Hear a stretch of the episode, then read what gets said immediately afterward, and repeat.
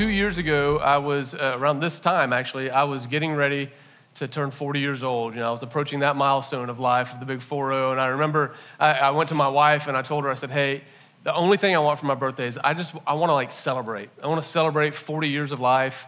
And I said, I want, you know, as many of our friends as possible to be there. I said, but here's the thing. I don't, I don't really want to plan it. And I was like, that's, that's the only thing I want. I said, if I could ask for anything for my birthday, it would be that we could have a birthday party. We don't really do birthdays that much. Like, we, we never really do birthday parties in my family. We're just not a big birthday family. And so I was like, I, this year, though, I want like a birthday party, but I don't want to plan it. That, that can be your birthday present to me. And she said, okay, okay. So, you know, several weeks go by, and I haven't heard anything about a party. And uh, we get to the week before my birthday, and I still haven't heard anything about the party, so I'm, I'm, I'm feeling kind of like concerned. I'm feeling a little disappointed and, and kind of a little frustrated, you know. And so I finally I go to my wife, and as kindly as I know how, I'm like, hey, I'm just checking in, like no pressure. I'm, I'm not mad. I promise I'm not mad. I'm like, but I just I just want. Is there anything being planned? Like I just need to know. And she kind of says, I've just been I've been so busy. She's like, people are like out of town this weekend, you know, and like like one of my best friends. She's like, well, I talked to them, and they're going camping. I'm like, they're going camping. I was like, did you tell them it's my 40th birthday? Like, did you, do they know that that's what's going, they're going to go? And she's like, I know, I'm sorry. I just, and I, and I can feel myself getting kind of frustrated, you know, but I was like, no, no, I got, I got to be calm, got to be calm. So I kind of let it go. And, but then I asked her one more time and I kept asking her and eventually she, she started crying. And I realized I'm like, okay, pressing too hard, pressing too hard. I got to back off a little bit. So I stopped asking. So the next day, I, I kind of I decided that night. I was like, you know what? I, I just I really want to have a gathering of my friends. So I'm just gonna plan it. And so I came to her the next day and I said, hey, babe, listen, it's okay. It's okay. I know you've been busy. I'm just gonna plan a little gathering with just a few people. It won't be quite what I wanted, but you know, we'll get a few people together. So she's kind of like, okay. So I start texting like three different family friends, you know, three, three different families. And I start orchestrating this gathering for my own birthday, you know, and I'm like, this is so lame. I'm 40 years old. I'm gonna plan my own birthday party, you know. So, anyway, so I send these texts, and they all reply really positive. They're all, all excited. Yeah, yeah, that's great. We'll do that. And so I plan this thing, and I know exactly how it's going to be. So my birthday finally gets here. And uh, we get in the car and we're driving to the place that we're supposed to meet everybody that I, to the party that I planned. And we get there, and I'll never forget this moment. I walk in the front door of this building, and literally there's this like spirit tunnel of people that love me, like lined up, and they're all just like cheering, like, yeah! And I'm like, what in the world? It's like all the people that were camping, they were there. You know, it was Dave and Sydney Clayton. They didn't go camping, they came back for me. I went on the aisle, everybody's like patting me on the back and cheering, and, and I get to the end, and my parents and my brother are in from out of town, like they came in to see me to celebrate. And right as everybody's done cheering, like Led Zeppelin kicks on, it's the Jimmy Page guitar solo, which was, if you know me, it was like, whoa, there's nothing better than a good Jimmy Page guitar solo right at my birthday party. Like I was so excited. And I turn around and there's Amy just smiling at me. Amy's my wife. And it was this moment where, man, I felt so loved. Like I just felt so loved in that moment. And it wasn't because it was a big party and all these people came. I felt loved because I realized in that moment just how well my wife really knows me. Like she knows me so well. She knew who to invite, and she went to all this work to invite them.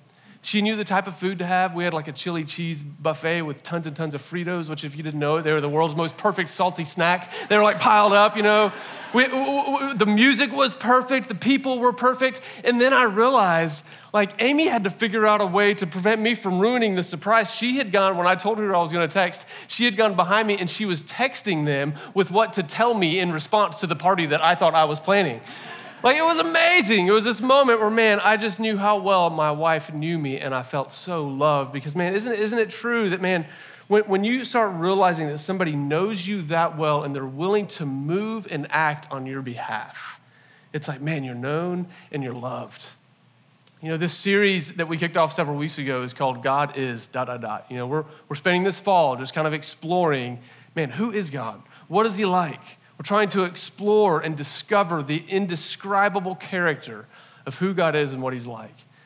And, and we're able to do this because in the Bible, God reveals that He actually wants to be known by us.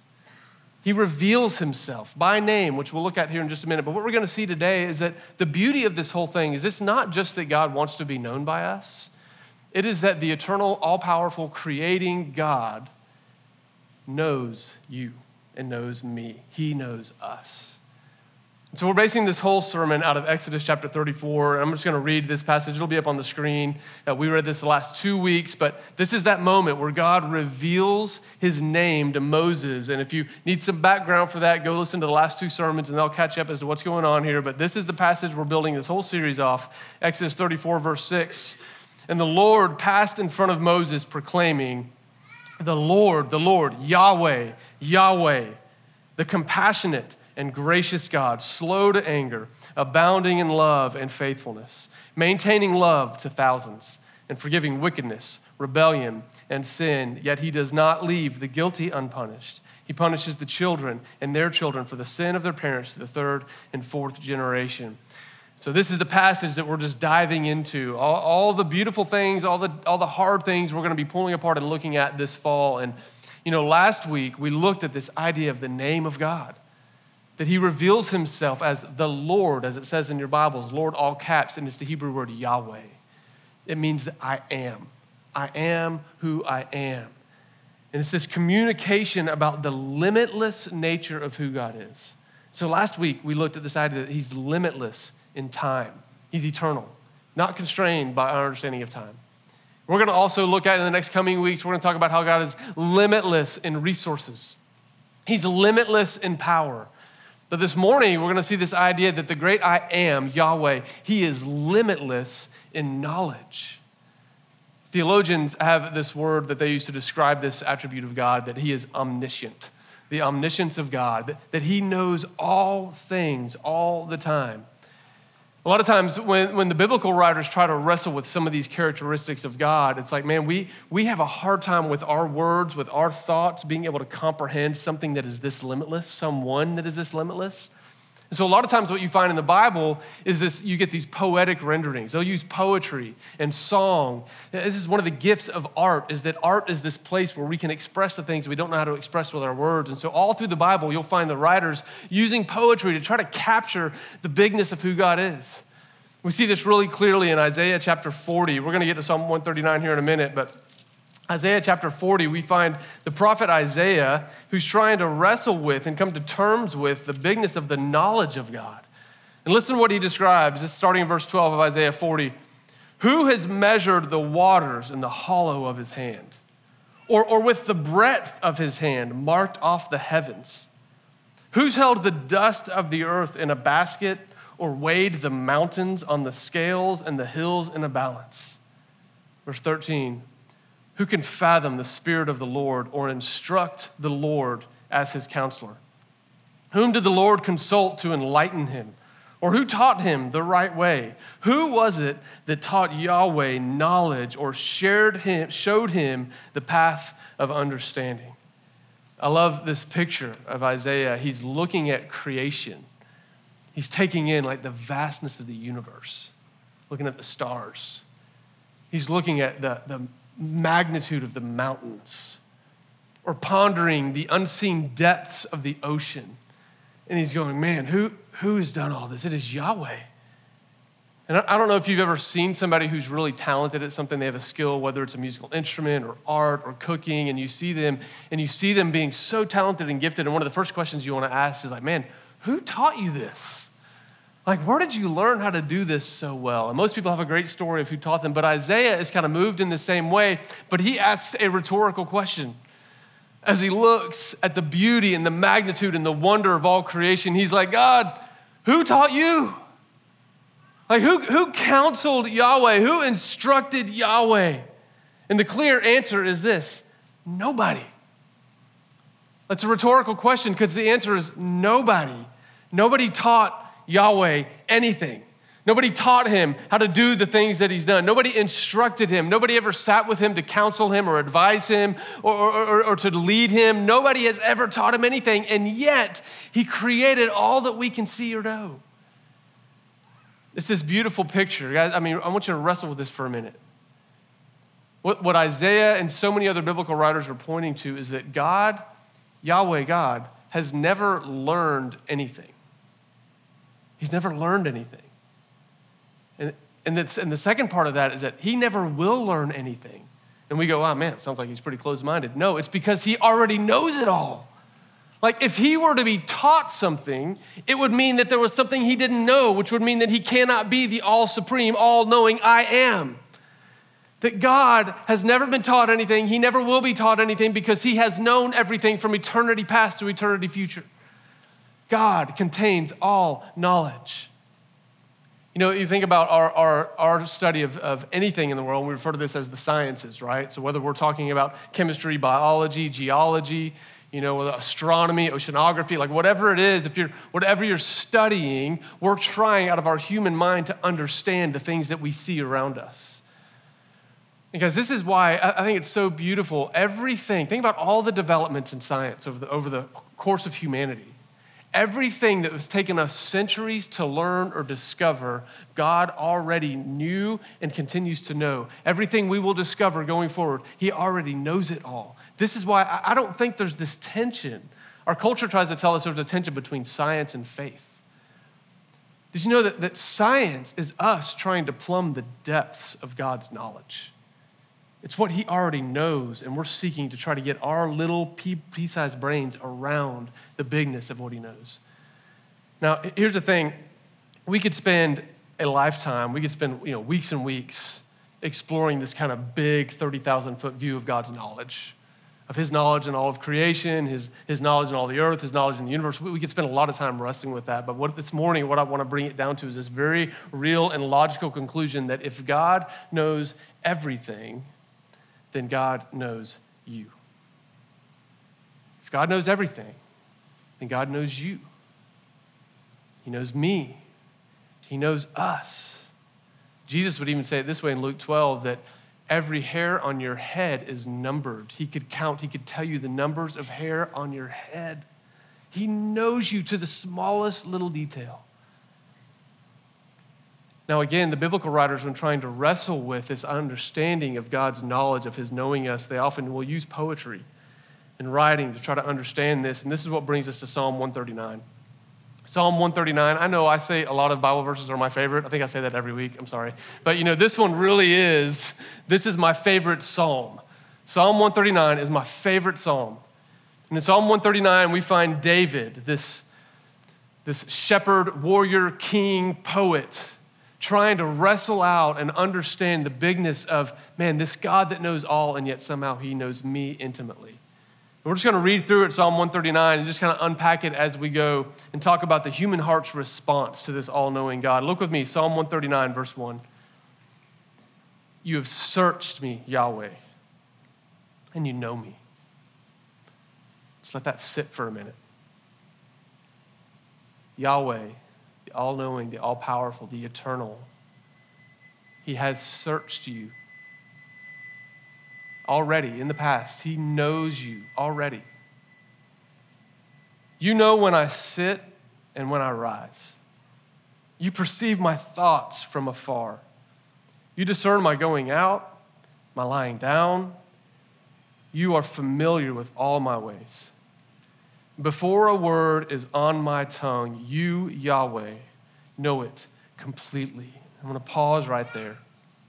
You know, I was reading I was reading this this week, just kind of let it, trying to let it settle into my heart. And, you know, the version that I just read to you comes from the NIV. It's just one, one great translation of the Bible. There's lots of good translations of the Bible. I was reading a different translation on Thursday. I was reading the ESV, and I noticed that in verse 4, it says, Before a word is on my tongue, behold, you, Lord, know it completely. Now, whenever we see that word behold in the scriptures, it's this invitation to sit with something, to take it in, to gaze at it, to marvel at it, to wonder in it. and I was struck by that. I felt this invitation from God Aaron, I just want you to behold the idea that before a word is on your tongue, I've known it. I want you to marvel at and behold the idea that I've perceived all of your thoughts. Now, I think when the human heart really begins, if we allow ourselves to sit in this idea, that before anything comes out of us, before we do anything, think anything, say anything, like God knows it completely. He's familiar with it, He's all knowing. He's not surprised by any of our actions, words, or thoughts. And I think when the human heart sits with that, there's kind of some natural responses. I know that as I sat with it on Thursday, the first response was a response of concern. I kind of went, oh no. immediately I started thinking of the words that have come out of my mouth. Before a word is on your tongue, I immediately was just reminded of, I just like went through my life. I started going, man, all the, all the critical words, the places where I've just been quick to criticize.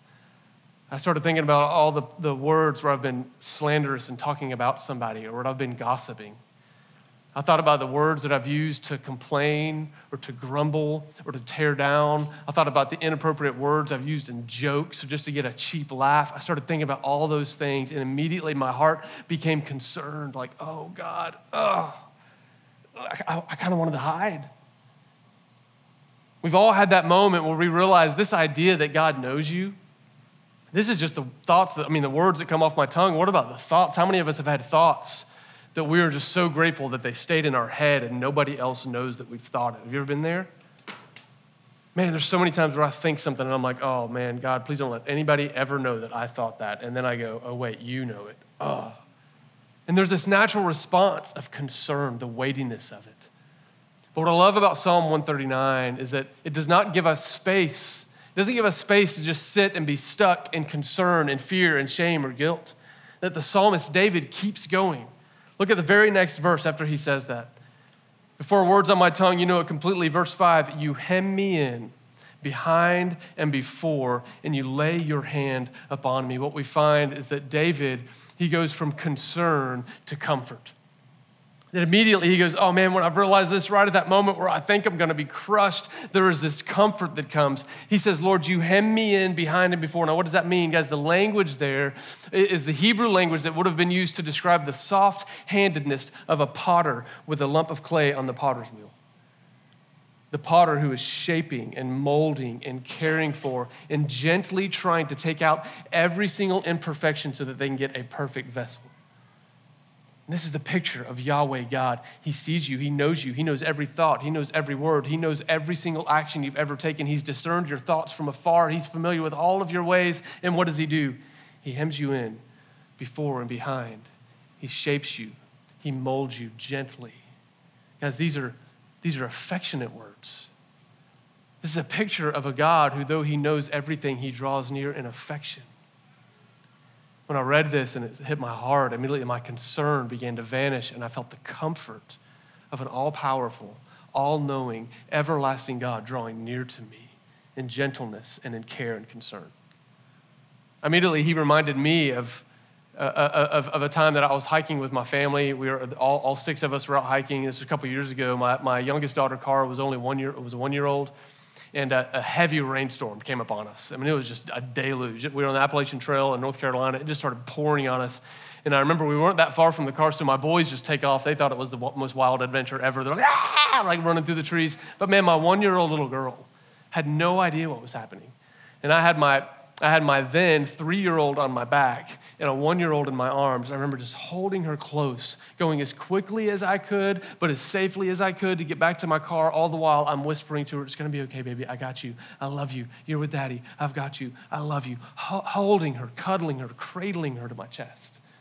Guys, this is the image that we get here in Psalm 139. God has seen you, He's known you, He's known everything about you. And when you start to feel that concern, He reaches out and hems you in before and behind, and He holds you close to provide comfort in the face of the things that you're terrified of Him knowing. This is the picture of the all knowing God and how He responds to us. And if you keep moving through the psalm, you'll see, man, it goes from concern to being comforted, and then it moves into this place of confidence. Look with me down Psalm 139 Look at verse 13. It says, God, you created my inmost being. You knit me together in my mother's womb. I praise you because I am fearfully and wonderfully made. Listen to that declaration. Lord, I understand I am wonderfully made. There's this confidence before God. I've realized, God, you have comforted me, and now I know with confidence that I've been wonderfully made. Look at verse 16. Your eyes saw my unformed body, and all the days ordained for me were written in your book before one of them came to pass. Guys, we, we move when we understand who God is Yahweh God, the limitless God. We move from concern about Him knowing us completely to being comforted by the fact that He knows us completely to standing confidently before Him because we understand He's created you and me and every one of us for a purpose I, love Ephesians 2.10. It's one of my favorite. Oh, here I go again. It is one of my favorite verses. This is the first verse I have my kids memorize. Because it just says this, says, hey, you are God's workmanship. You're his masterpiece. And you were created in Christ Jesus to do good works, which he has prepared in advance for you to do. And when you understand, hey, this God who knows everything, yes, He knows all the places where you've messed up. He knows all the careless words. He knows all the actions and the ugly thoughts. He knows all of them, but it's not what He made you for. He made you for more. He created you in Christ Jesus to do good works, and He prepared every single one of those good works for you in advance. God knows you, He knows the gifts He's given you, He knows the gifts He still wants to give you. He knows exactly what you need to live into what He designed you to do. Man, when we understand that, we're able to stand in confidence before Him. And I love it, man, when you keep moving through the psalm, you see that it goes from concern to comfort to confidence to really just a desire to draw closer. Look at Psalm 139, verse 23, 22, uh, sorry, uh, 23. Search me, God. Look at that. No longer is it like this, oh no, I gotta hide this thing from God. David is going, oh God, search me. Search me, God. Know my heart. Test me. Know my anxious thoughts. See, Lord, if there's any offensive way in me. God, this, he sounds crazy. Most of us go, no, this idea that God knows us makes us want to hide. It's this great irony. We find out God knows everything and we try to hide as though we can hide something from Him since He already knows everything. But the invitation when we move from concern to comfort to confidence is this God, no, God, here I am. Search me, God. Know me, because I know that the more you know me, Lord, the more confidently I can stand before you, the more beauty you have for my life. Lord, even search the offensive ways in me. Reveal them, Lord. Take them out. I don't want them anymore. Know my anxious thoughts and lead me in the way everlasting. See, guys, this is the beauty when we understand Yahweh as He reveals Himself, the I am, the limitless God we understand that, man, he, it may feel concerning at first, but it quickly moves to comfort and confidence when you know who you are in Him, into this desire to be closer and closer and closer to Him. Now, this is what we see all throughout the life of Jesus. And I, I, wish I had more time this morning. In fact, I was really tempted just to keep going and build this really great sermon to show you exactly how Jesus, who claims to be Yahweh, the I am, in John chapter 8 that we talked about last week, I want you to see how, man, this plays out in his life so beautifully. You see it in the life of Peter, right? I mean, I mean, Peter, Jesus knows from the very beginning that Peter's going to deny him and betray him, and he keeps drawing him in, keeps drawing him in. We see this in the woman at Bethany who was known to be a prostitute, and she's laying down and she's washing the feet of Jesus. She's talked about in every single gospel. And Jesus knows her completely. He forgives her, loves her, has mercy on her, and sends her on her way. As we see it over and over and over again in Jesus' life, this is how he operates. And you know, I, was really tempted to try to explain this, describe it, and try to help you have an encounter with the Lord right here by the use of my words. And then I remembered Psalm 139 6. Psalm 139 6. David says, Such knowledge is too wonderful for me, it's too lofty for me to attain. Because there's nothing I can do, nothing I can say. We are totally dependent upon the Lord. And so this morning, instead of me trying to like talk you into this idea that God has comfort and confidence for you, we want to invite the Lord just to speak it. So I'm going to ask Jen Barnett to come up here and ask the band to come up here. Uh, some of you, a lot of you know Jen. Jen um, leads our Freedom Prayer Ministry here at Ethos. And what we're going to do, and this may be a totally new experience for some of you, we're going to take some time to just be still before the Lord, to bring the entirety of who we are into His presence and to ask Him to speak to us. And Jen's going to kind of walk us through that. And if, and, and, and, if that makes you uncomfortable at all, it's like, man, just be at ease. We're not going to ask you to do anything weird, or we're not going to make you do anything you don't want to do. We're just going to take a minute and help you. Like, how do you draw near to the God that already knows you perfectly? What does that look like? And how do we give Him space to speak about who we are and what He has to say to us? And so, Jen's going to walk us through that and then I'll get back up here and give us some instructions about how we're going to respond to what he says. Jen, I'll hand it over to you. So I just invite all of us this morning um, just to make this about you and the Lord. Most of us won't have time today, maybe even time this week, if we're honest, just to engage God. And we don't want to check a box any morning, but especially this morning of check, I went to church, check, I heard some truth. We want to encounter the person of truth. And so that's what we're going to do. And so I just invite you to just close your eyes right now. Don't worry about the person next to you. And I'm just going to walk us through engaging God in Psalm 139. And so, right now, just choose to engage and be still and know the God who knows.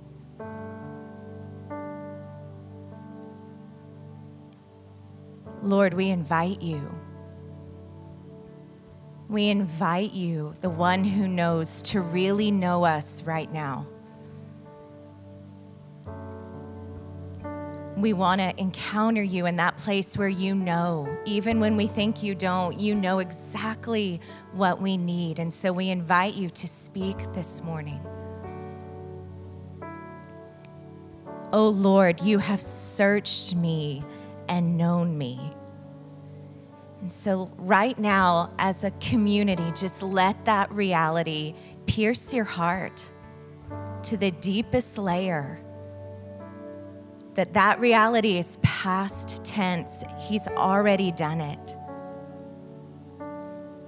And begin just to tell him how you feel about the fact that he has already known you.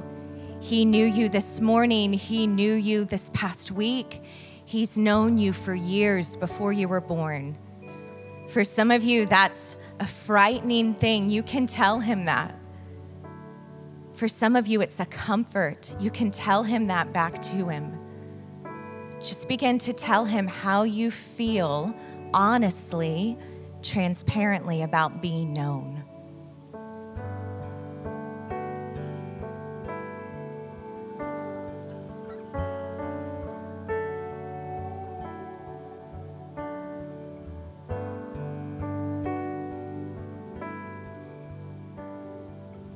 Lord, you know when I sit down and when I rise up. You understand my thoughts from afar. You scrutinize my path and my lying down, and you are intimately acquainted with all of my ways. Let the weight of those verses the weight that can make our cheeks flush with embarrassment or our stomach turn in knots when we really take a hold of those truths. Let that weight that God has discerned every thought, our unspoken thoughts that no one hears, those thoughts full of jealousy or malice, those self serving thoughts, those twisted thoughts, distorted thoughts let that weight just settle in for a moment and don't run from it. Actually, feel it for some moments with God.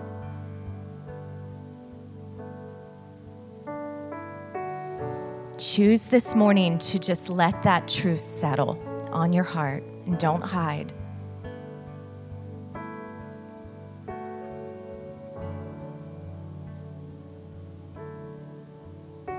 And as you honestly look at some of those thoughts that only He knows, begin to give them to Him, begin to confess them in the places where you pretend that He can't hear them or see them or know them. Begin to hand them to Him. Tell Him, I know you know these things and I don't want to be consumed by them. I don't want to carry these thoughts. He doesn't tell you that He knows them to condemn. He doesn't tell you that He knows them to shame you. He tells you so that He can cleanse you from them, heal you from them, take the thoughts that you don't want to carry. So just offer them to Him specifically right now.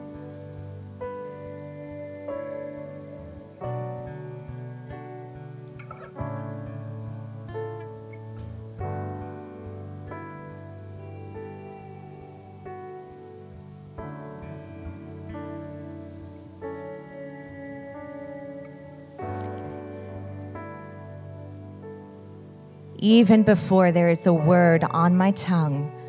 Behold, O Lord, you know it all. In the same way, right now, let His Spirit just bring to mind some of those words that He knew before you even began to speak them. Every callous word, every crude word, every word laced with manipulation, every word that holds a thousand wounds and is covered with bitterness. Let Him do the same work right now of revealing those words and let Him pull them off of you. He knows them. Begin to confess them, begin to repent of them, begin to hand them to the one who exists to cleanse you, to heal you, to restore you.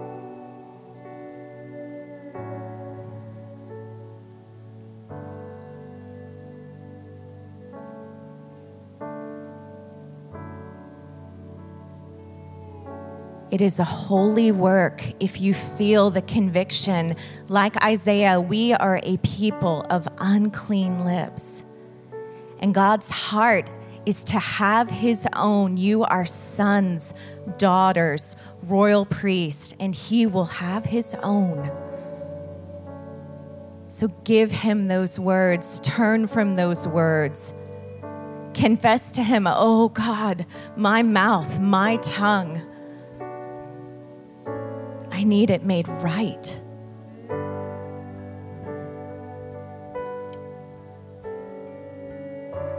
He disciplines the ones that He loves. So if you are feeling the weight of that, thank Him and say, Thank you, God, that you discipline me in this. Thank you that you call me your own. Thank you that you want to make me new in what I say, in what I think.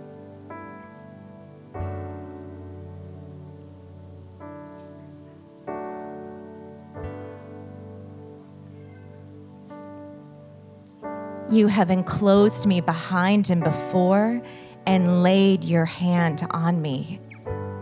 Even with all of our thoughts and all of our words and all the things that are hidden, God, in his all knowing nature, desiring to be known, hems us in on all sides and lays his hand upon us. As heavy as the weight of the sin of our words and thoughts, there is a holy heaviness that comes when you choose to go under the hand of God.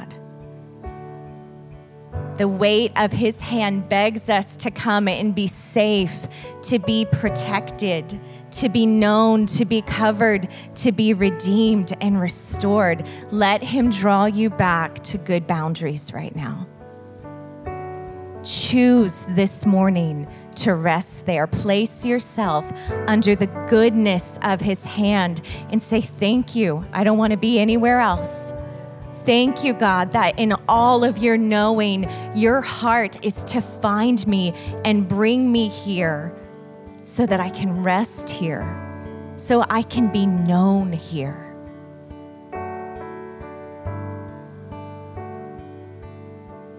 Some of you just need to confess that you've been running away from that hand of God, trying to pave your own way. Just tell Him and go running back and say, God, I choose to rest underneath the weight of your hand that is good, that is holy, that protects me, that loves me despite it all.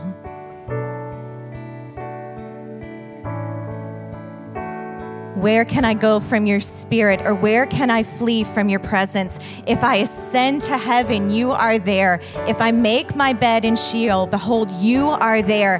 If I take wings of the dawn, if I dwell in the remotest part of the sea, even there your hand will lead me and your right hand will lay hold of me. Confess to him now any place that you have run where you felt like he could not meet you, where he could not reach you, where he could not find you. Ask Him to show you any place, any struggle, any trial, any hurt, any sin that convinced you that you had gone too far from His reach and just tell him, I choose to go running back. You will find me anywhere I go.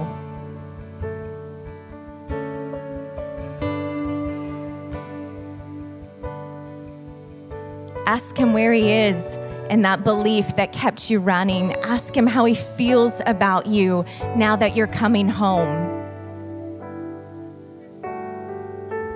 And just as a confession to him, just tell him, Lord, I choose this morning to be led in the way everlasting.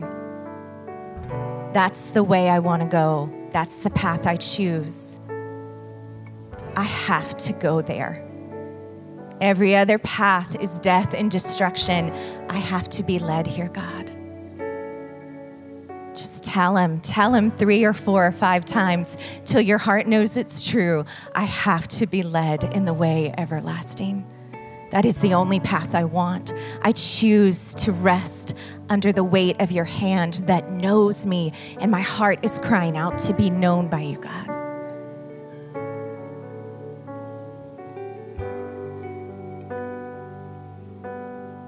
Lord God, anchor us in this truth. Make it the longing of our heart to have you search us and know us daily, by the hour, by the minute. And God, as a family, anchor us in the way everlasting. We need it, we want it. We put our focus there. That is our heart's cry. Anchor us in the way everlasting. Jesus, we love you. Thank you that you made that way for us. Amen. And we're going to take some time just to respond to whatever the Lord may be doing. We want to do this in a variety of ways. One, we're going to move into a time of communion with one another. Okay, so we've just taken this time to draw near to God, to listen to God, to confess to God, to receive from God. And now together, we're going to take the cup and the bread. This is the body and the blood of Jesus, Yahweh in the flesh. He's the one that makes it possible for us to move from concern to comfort. He's the one that suffered on our behalf, the one that rose from the dead, and the one that is returning. And so, together with the people around you, you can take some time to take communion. You can share anything that God was saying to you, moving in you. This is one way we can respond. You can respond if you want prayers. We'll have some men and women at the respond banners over here. We would love to pray with you, pray for you. You can come over here. We would love to encourage you any way we can. We're also going to respond just with worship. The band's going to lead us into a time of worship. And we're just going to pour our hearts out to the God who knows us and the God who loves us. So I want to invite everybody to stand. Invite everybody to stand. I'm just going to say a quick prayer, and we're going to move forward with worship. If you want to talk to one another, you can sit back down and talk to one another after I pray. If you want to be prayed for, you can come to the respond banner. We're just going to spend some time responding to what God's doing in our midst. Lord, we love you. We invite you, Lord, to continue to move in our hearts and to lead us how we respond to you, Yahweh, the God who knows us. In Jesus' name we pray. Amen. I love you all very much. Let's just spend some time responding to what the Lord is doing in our midst.